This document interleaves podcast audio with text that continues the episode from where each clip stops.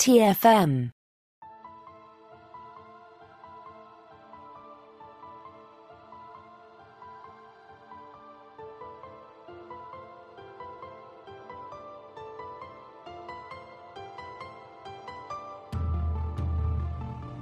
Welcome, Boomers, to another episode of Warp 5, our dedicated Star Trek Enterprise podcast. I'm Christopher Jones, and with me, as he always is, is my esteemed co host, Matthew Rushing. Matthew, I have to say, your outfit is looking stunning today. It looks like it was molded specifically for your body size.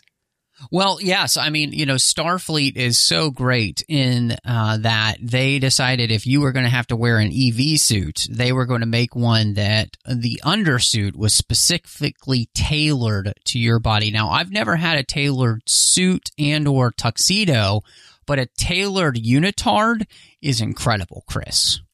Well, Starfleet spares no expense to make sure that their officers are comfortable and safe when exploring deep space.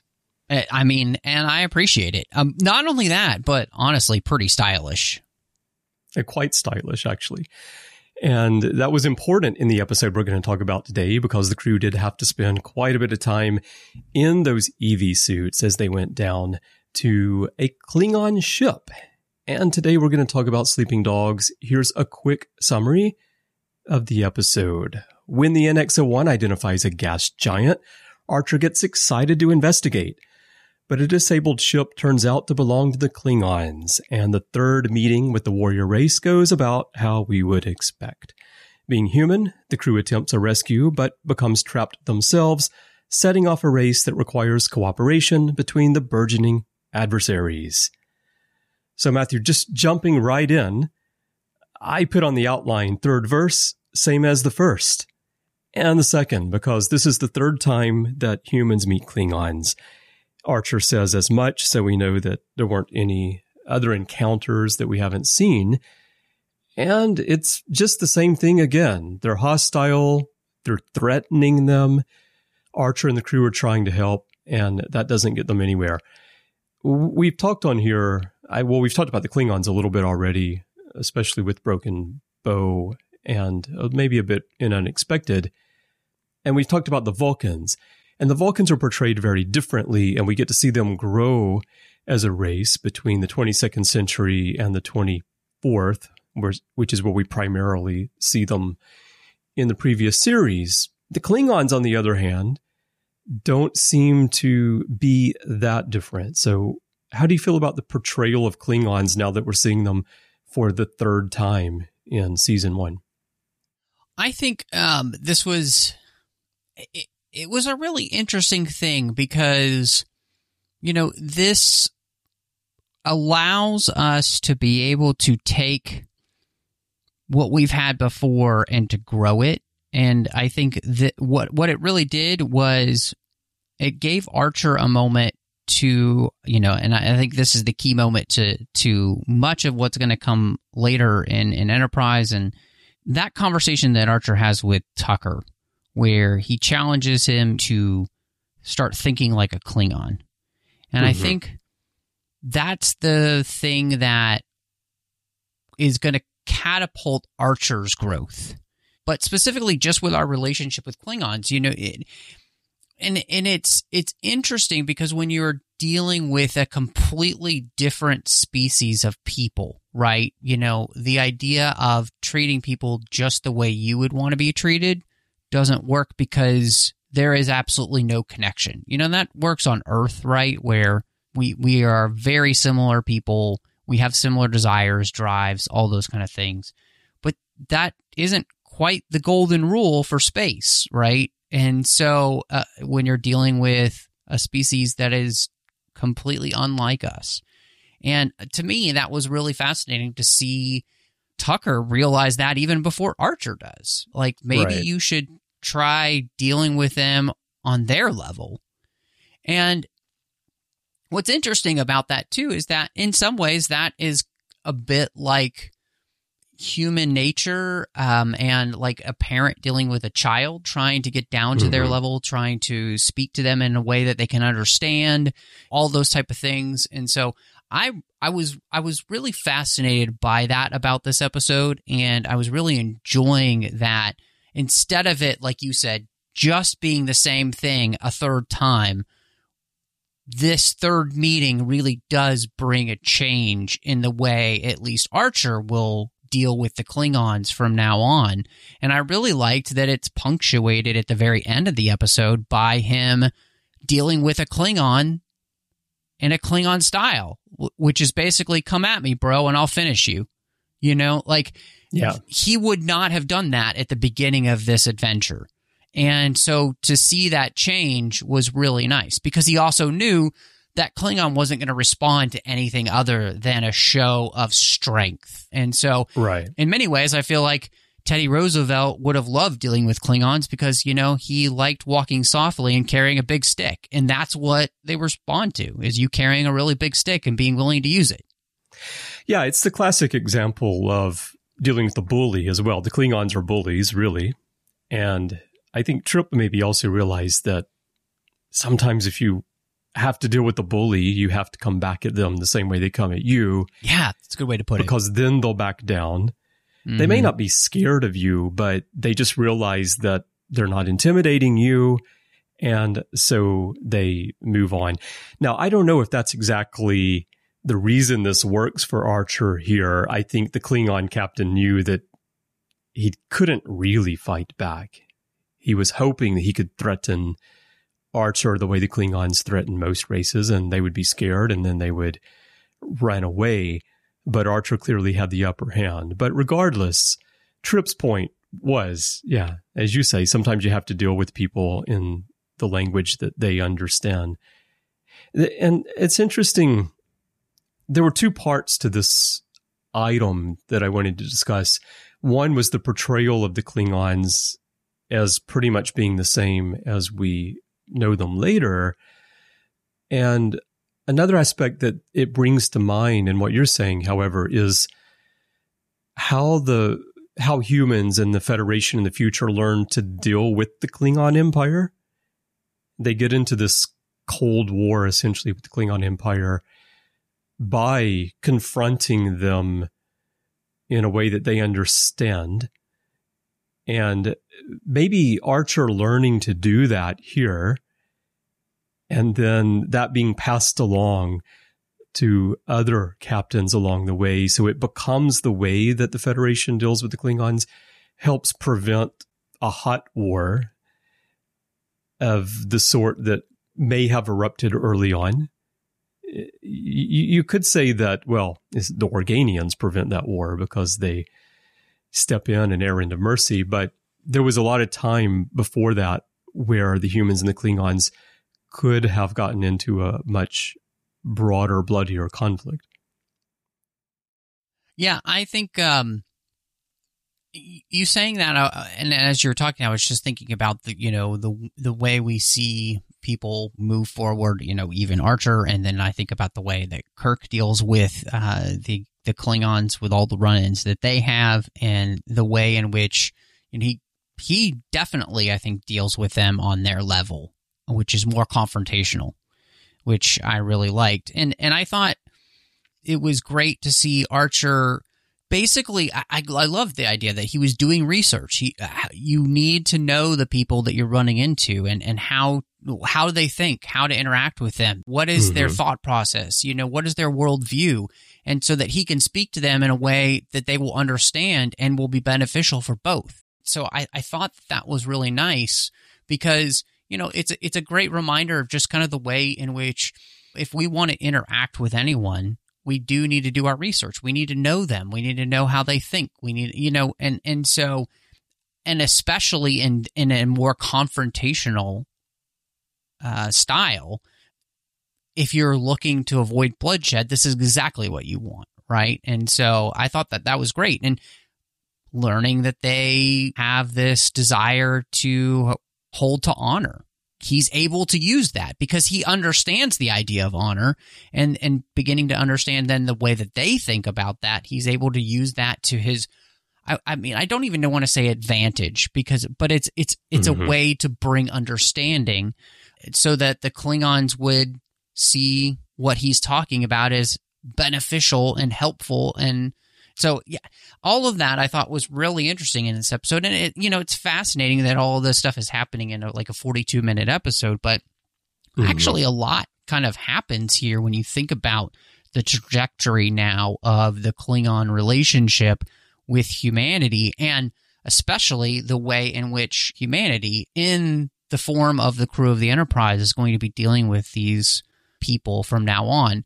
Another thing I did want to point out, I thought was great here, was that these Klingons are very much like the Klingons in the original series. You know, they're raiding places, they don't care. You know, yeah, right. um, I yeah. mean, I thought all that stuff was great because it felt very much like those Klingons who, before the Organians, there's no leash on them whatsoever. They're just out there doing what they want. Yeah, yeah. The leash is on the Targ, not on the Klingons. Literally. Yes, exactly. but yeah, when you brought up needing to understand the other side, I was starting to think about that just as you started talking about it, putting it in a real world context. It's not just doing research, like Archer's doing research to learn about the Klingons, but what's important is that he realizes that he needs to do it and he's willing to do it and he wants to understand the other side so that he can find some way to cooperate with them to get a positive result. And again, that's something that I feel is increasingly lost in the world today. Like we don't want to understand the other side. We just want to tell them that they're wrong. And then we want to try to beat them into submission. And obviously that wouldn't work here for Archer. Archer knows that he's not going to be able to tell the Klingons that they're wrong, that their behavior is bad, that they should change. He's going to have to find a way to talk to them on their level to hopefully get some sort of change, some sort of mm-hmm. cooperation. Mm-hmm. But if not, to at least find a resolution that results in everyone leaving alive. And that that's maybe yeah the central point of this episode for me in terms of what I take from it in the context of broader Star Trek and also in a social message. Yeah, I mean, I thought that whole idea of trying to speak in a way that somebody can understand and can hear mm-hmm. uh, is very very interesting and yeah. and I think uh, you know a key component to being successful here on Earth, right? Like we have to learn how to be able to communicate with one another, and um, you know, it's not just about the universal translator, but it's about understanding the meanings behind the words. And this yeah. is what makes communication so important. And and for words to have specific meanings, when we just start throwing words around like they mean nothing, then our communication towards one another is meaningless. And so mm-hmm. I think that was that's really interesting because obviously Hoshi can translate something, but but to actually like Archer is now learning to understand the meaning behind the words for the Klingons as they're saying them. Yeah. That changes everything. And so right. I, you know, it makes for, you know, I think a really good episode in that way. It, it's it's like you said, this is the third time we've run into the Klingons, and so this is we're taking another step towards having a, a better understanding, if not hopefully a better relationship with them. Who knows, mm-hmm. you know, what the next one will look like, but at least Archer is on a better footing to deal with Klingons in the future. Yeah. Last thought before we move on. You mentioned today people throw words around like they mean nothing, but also people throw words around which to them really mean something, but they don't mean anything to the people who they're throwing them at mm-hmm. a lot of the time because they're sometimes they're they're words that are being applied to situations that are fairly new words and instead of taking the time to help people understand what they mean so that you can create understanding and communication, the words are just thrown out there as if everyone is supposed to know exactly what it means. And I think that creates a lot of misunderstanding as well. And I, I loved, I didn't put language as a point on the outline because I didn't think there was enough to talk about in terms of language, but can, still in season one, they're continuing to work with language because of Hoshi developing the universal translator. They're working with language in a way that I really love as someone who actually has a degree in language and studied linguistics and and language for so many years in that when Hoshi's translating the Klingon, you know, they're coming up with words. They're not one to one translations from Klingon to English, but they represent the same ideas. And then they have to figure out, oh, well, this means hull, for example. That kind of thing. I just really love how Enterprise does that. And as we've talked about before, I'm glad in later Star Trek that we just take it for granted that the universal translator works so that overall the story can just move along. Right. But within a prequel situation like this one, I love the fact that they're actually taking the time to continue to make this a point of the story mm-hmm. just here and there that we're learning as we go. Yeah. No, I couldn't agree with you more. And I find it really interesting every time that it happens on the show. And what I loved here is that obviously that we were building on the other two times that we'd met the Klingons. And so the universal translator is much better, but it's still not mm-hmm. perfect. And, and like Hoshi said, you know, there's a big difference between speaking and reading our language. And yeah. so even her not being completely proficient yet in reading Klingon, even though she's much better mm-hmm. at understanding and now speaking it. I loved that too because that's also very realistic. Right. As someone who reads a language that you can't actually read by just looking at it, you have to really study and learn that being Japanese, using Chinese characters, you have no clue what they mean in terms of the sounds from just looking at it.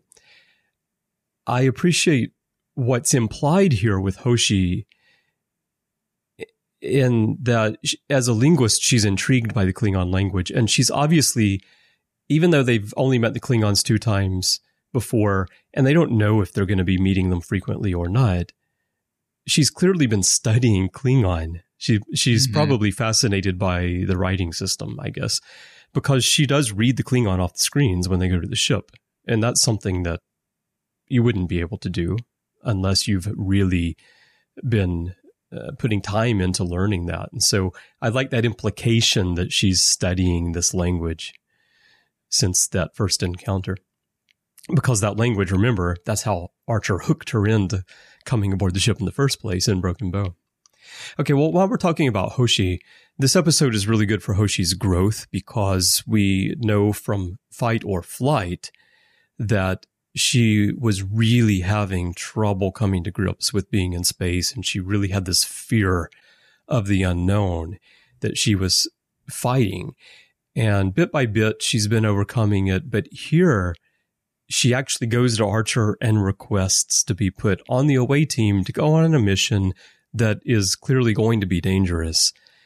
And it seems that, you know, she's finally taken that, that big step and I think it's taken her probably a reasonable amount of time for someone in that situation. How do you feel about that?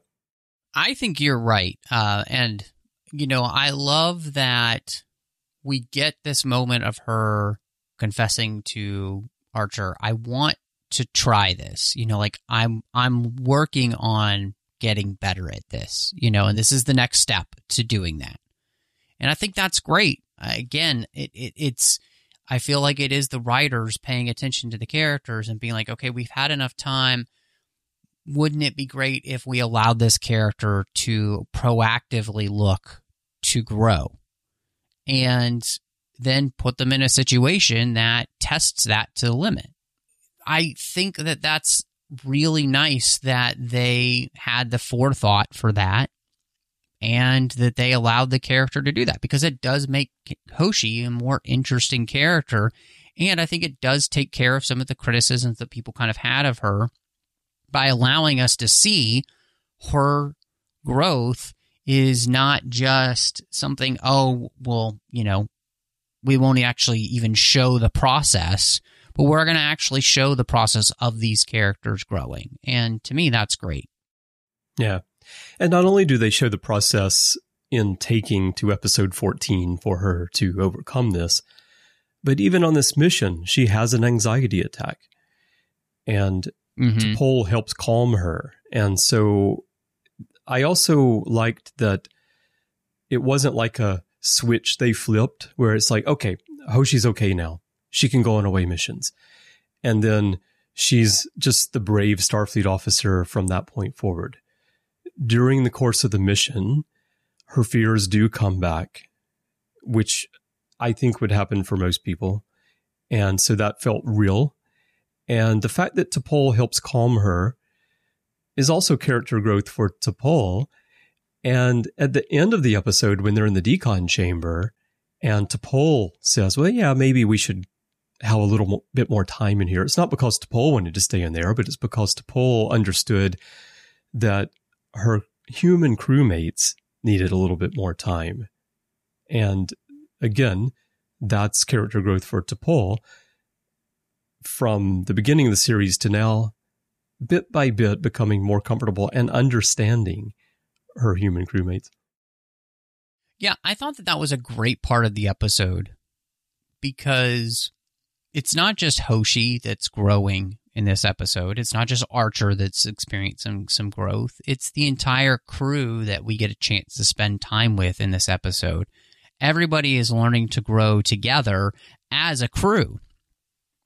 And this was a big character moment for T'Pol to see a character to which she's kind of had not necessarily the best, you know, thoughts about, probably internally, Mm-hmm. and to stop to see that this character had put themselves in a place to grow and obviously still has a way to go and realize, hey, I can actually help this person. I can help this person overcome this obstacle. And I thought that that was great. And, and, you know, for a Vulcan to be willing to touch someone and to teach them something Vulcan that's not a Vulcan was a big deal as well because we know how much Vulcans put on the idea of touch. It's not something you really do, right? You know, unless you are close to a Vulcan, you don't initiate touch. We see that throughout the history of the Vulcans. So I I thought that, that was such a powerful moment that she stops, she addresses Hoshi, and she's there to help her learn something that is going to allow her to overcome this flood of emotion that she's Yeah. having such a hard time dealing with. And it's a it's a real vulnerable moment for both of them because Hoshi's admitted something that is quite personal, which is I wish that I could turn off my feelings the way you do. And T'Pol takes that very seriously, and I just I really appreciated that moment. It was is very nice moment between those two characters, and it's very vulnerable for both of them, which is a, a place that I think you want your characters in a prequel series. Mm-hmm. And just months earlier, in terms of the story, T'Pol and Hoshi were kind of at each other. You Yes. remember coming on the bridge and Broken Bow, and Hoshi strikes back at T'Pol and Vulcan, and T'Pol says, I was told to speak English on this mission. And they really butting heads at first, and, and then to go from that to the point of this very intimate touch, as you describe, to help her. And and it wasn't like T'Pol this was magic moment. See, if if this series had been like for all mankind, something like that, they probably would have played music like that. That Yeah, song there you go. actually Yeah. at that moment in the episode. so, but it wasn't a case of T'Pol thinking, okay, I need to help my crewmate so that we can all get out here alive either. It really felt like a genuine concern for Hoshi. So it's a important character growth there as well. The the crew overall, yeah, comes together and we're feeling more and more like they're becoming comfortable in their own skins as space explorers. Situations like this that they have never encountered before, but are, as we know, routine for Starfleet officers. But they're, they're learning to deal with it. And and one of the best parts too, to kind of bring it all around with the idea of growth, is Hoshi and Malcolm convincing T'Pol that the best way forward is with the weapons. And Yeah. Hoshi's a big part of agreeing with Malcolm in this and convincing T'Pol to trust these officers that they are doing their best to keep them alive. And I love Hoshi being like, look, I didn't come here to die uh, in a gas giant.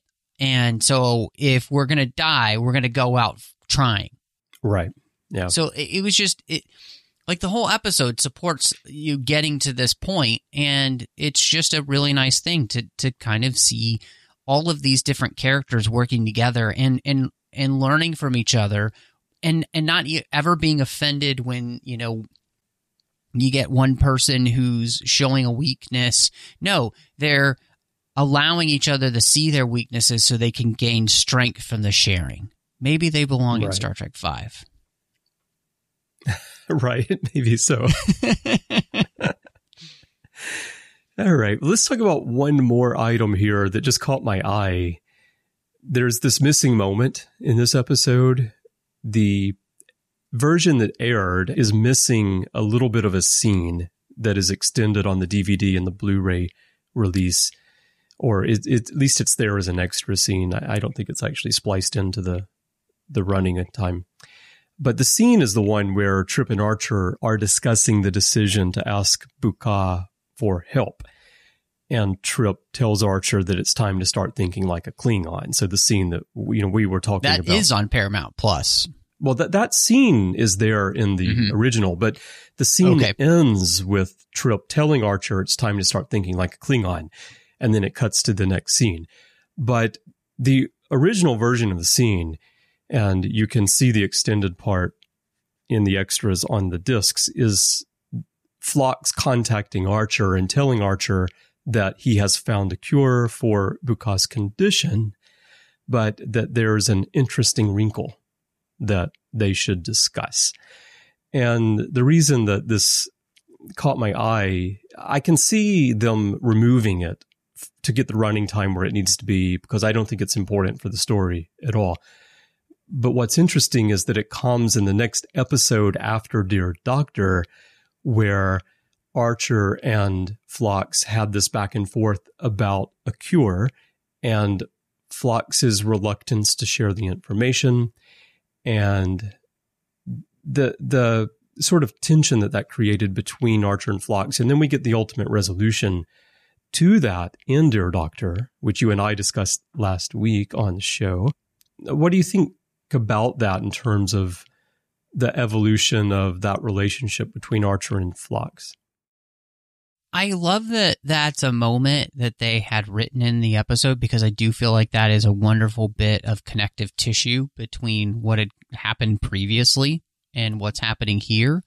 And obviously, this is a moment where you see there's no hesitation for Phlox to talk about something with the captain at, like this. Like Archer has earned his trust and and I think it's a great moment because you know eh, regardless of what happened in the previous episode Phlox should be bringing these type of things to the captain. That's his job as the chief medical officer. It is not his job to keep anything from the captain, especially that's so important to the mission. And so, yeah, I, I think that's one of those things where Eh, those type of little moments you could tell that the writers were actually really paying attention and that's the type of thing i think that both you and i on the orb have praised deep space nine so many times for Right. is Yeah. these little tiny things where something's mentioned and it references something that's happened in the past and that's the that's the way in which you don't have to have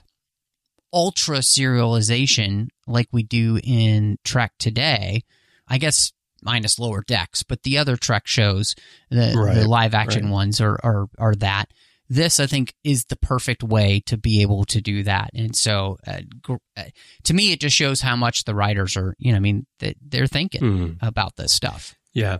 And I wish it had been left in the episode for that reason. Like I said, I don't have any problem with them cutting it because it doesn't Mhm. affect the story in any way.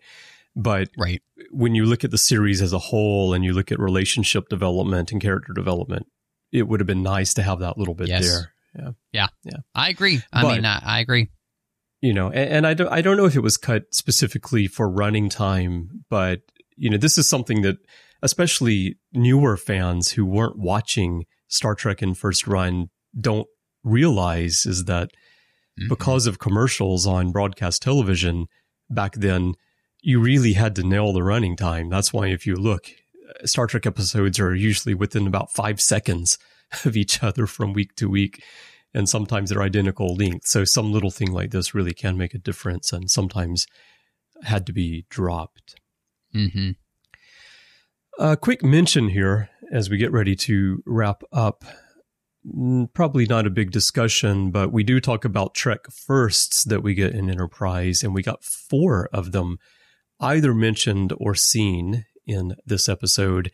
Photon torpedoes. Malcolm was really excited about that. Never heard of those before.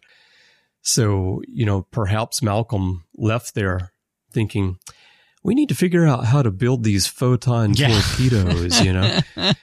and the there's a mention of bird of prey as a Klingon ship. It's the first time that we hear that mentioned. And then we get to see gagh, which from the start does not look very appetizing to me. And No. then we also get to see a Targ, first mention and first visualization of a Targ. And this is also the first all CGI Targ to be used in Star Trek. Yeah, I think I really liked all of these things because they create some fun anticipation. Like we don't see the bird of prey, which is great. Mm-hmm. You know, we uh, only see this raptor uh, ship, which I, I think is great. The fact that we see a new Klingon vessel, the fact that even T'Pol, that she's like, there's Yeah. you know many Klingon vessels that I've never seen before, and and the fact that we're on a Klingon ship, the fact that we would see. Uh, you know, and, and, and an earlier Klingon vessel than we've ever been on before. So, you know, the, the way they have their food hanging up and all this kind of stuff. Uh, the, the idea that, you know, targs apparently aren't just pets. They could also be me- meals. So, uh, that's interesting. Um, Yeah. I don't know if I want a good plate of, I, you know, I maybe Targ is better than gagh, but uh, who knows? Um, they both sound disturbing and disgusting. So, but I, I like all of this, you know, mainly just because we're on this vessel. And one of the things I thought was kind of cool is that does show how we're reminding the audience that humans are new to space. So Klingon vessels are in some ways better made. Uh, you know, when it comes to uh, the stresses they can take in space, and their weapons are better. Obviously, it makes sense that their Mhm. weapons would be better because Klingons are obsessed with conquering people. So, you know, Right. and in battle, and so for them to have this, I think is really fantastic. And so I like all of these things because many of them are just little teases for what'll come next. Yeah, yeah, it's fun to just drop them in, and uh, I again, I love the fact that we get the first mention of Bird of Prey, a ship that we know very well, while aboard a Klingon ship that we're seeing for the first and only time. Like we've never seen this Raptor ship before, Mhm. and we never see it again. And then we get the reference to one of the most common Klingon ships. As for Targ, as you were saying that, now I'm picturing the next generation when the Targ appears on the bridge of the Enterprise. I'm wondering if Worf started salivating when he saw that Targ secretly. Mm, I don't anyway. know. He's looking for some targ chops. I think so. A little roast beast Yeah, a, a leg of targ. Mm, Klingon holiday meal. Mm. Yeah. All right. Well, let's wrap up with final thoughts and our rating on this one. I thought, you know, uh, rewatching this episode, the things that stuck out to me, we talked at length about, and I enjoyed rewatching this episode and and had a good time with it. I, I thought it's the kind of episode that made sense where, you know, they, they just come across a situation in which it doesn't go the way they thought it would because they're dealing with an alien species. And here it's the Klingons and getting a chance to learn more about them. And uh, I had, uh, yeah, a great time rewatching this episode. And, and for me personally, I, I think this is, it's a really solid episode. Is it one of the better episodes of the season? Probably not. But I do think that this is a good episode, and I would give it, you know, three and a half out of five targs. Well, for me, I enjoy the episode for the reasons that we talked about today. I think it's a good episode for the character building and the establishment of the relationship between humans and Klingons. I think I'm pretty well known for people who have been listening to me for the past decade plus on these podcasts as not being a big fan of Klingon episodes. I I don't know. To me, the Klingons are one of the less interesting races in Star Trek, species in Star Trek, because they're uh, a bit more static than some of the other species in terms of their development. But I think that they did a good job with this episode of capturing the Klingon aesthetic. The makeup was good, and the interior of the ship, the atmosphere of the ship, I think they did a nice job of taking what we already know, especially from earlier on the timeline. You know, if I think back to some of what we saw in the films, for example, and and bringing that to life with the the newer approaches and lighting and techniques and all that they had at their disposal when they were making the episode. So I thought they did a nice job with it. And overall, I think it's a middle of the road Star Trek episode for me, but it does cover a lot of good points. So I'm going to give it five siren calls. Excellent. I guess that's out of 10 then? Yeah. I mean, actually, yes. Most of my ratings, although they seem completely random, they're usually out of 10. So yeah, five out of 10. All right. Well, Matthew, when you're not you know, exploring the bowels of Klingon ships looking for culinary delicacies that you've never tried before, where can people find you? Well, I guess when I'm not throwing up, uh, you could find me all over social media under the name Mount Rushing 02. So, you know, Twitter, Instagram, Letterboxd, Vero, all of those places. Uh, you can find me, of course, here on the network doing quite a few things. Um, the big thing that I do is the 602 Club, which is our whole other side of the network, talking about all the fandoms that we love outside of Star Trek, because there is so much what we love. There are a couple bonus shows in that same feed uh, with Snyder Cuts, as well as Assembling Avengers, where John Mills and I talk through some very specific things, whether it's Zack Snyder's films or the Marvel films. You can also find me here on the network doing literary treks and the orb literary treks is about the books and the comics of Star Trek. Uh, and the Orb, Chris, you and I talk about Star Trek Deep Space Nine together. So we promise we're going to get some more episodes out soon. Uh, and then you could find me over on the Nerd Party Network talking about a few things. One is Harry Potter over on Owl Post. Did that with Drea Kaufman. It is a finished and completed show. We talked through every single chapter of that series, one chapter at a time. And then I am on aggressive negotiations with John Mills as we talk about Star Wars each and every week. Uh, Chris, um, when you're not trying to get fitted for your own EV suit, undersuit, where can we find you? Well, yeah, that is my plan for today. I don't know, maybe you've hacked into my Fantastical or something, but I will be doing that right after we finish recording. But beyond that, if you want to hear my thoughts on Star Trek, you can catch me on other shows here on the network. Of course, you mentioned The Orb and Literary Treks. Also, I have The Ready Room, which I do with Larry Nemecek interface. And you can also find me in many episodes in the back catalog on a lot of shows, including this show. I was the original host of Warp 5 and was around for the first, I don't remember now, couple of years of the show, I think, year, year or so anyway so you can hear me talk more enterprise on here. And if you would like to chat with me in social media, you can find me on Twitter. That's where I'm most active. My username is C Bryan Jones, letter C and Bryan with a Y. And that's my name pretty much everywhere in social media. And I'd love to chat with you about Star Trek or whatever you want to talk about. Now, Matthew and I would love to hear your thoughts on this episode that we talked about today.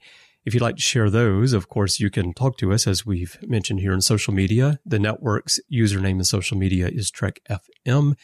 And you can also join the Babel Conference, which is our listeners group on Facebook. If you're not yet a member, just type Babel, B A B E L, into the search field on Facebook and it should come right on up. It is a closed group, so you will need to answer the questions and agree to the rules of the forum so that I can let you in. But we post a discussion thread for each episode and you can chat with us and other listeners there in the group. And if you'd like to send us email, you can also do that by going to our website, trek.fm slash contact, use the form there, choose to send to a show and choose Warp 5, and that will come to Matthew and me by email. And if you'd like to help us keep all of this going, we could definitely use your help through Patreon. It takes a lot of money to operate the network, and the last couple of years have been quite rough for us. If you'd like to support us and help us keep everything going and make the network healthier for the future, visit patreon.com slash trekfm. That's P-A-T-R-E-O-N dot com slash trekfm to find out how you can help and get involved in the network. And we want to send a big thank you to everyone who's supporting us right now. We really could not do this without your help. Well, Matthew, I hope you're ready to uh, rewind a little bit next week because we're going to be following up a story from earlier in the season as we step into the shadows of P'Jem. Chris, I couldn't be more excited. Let's go.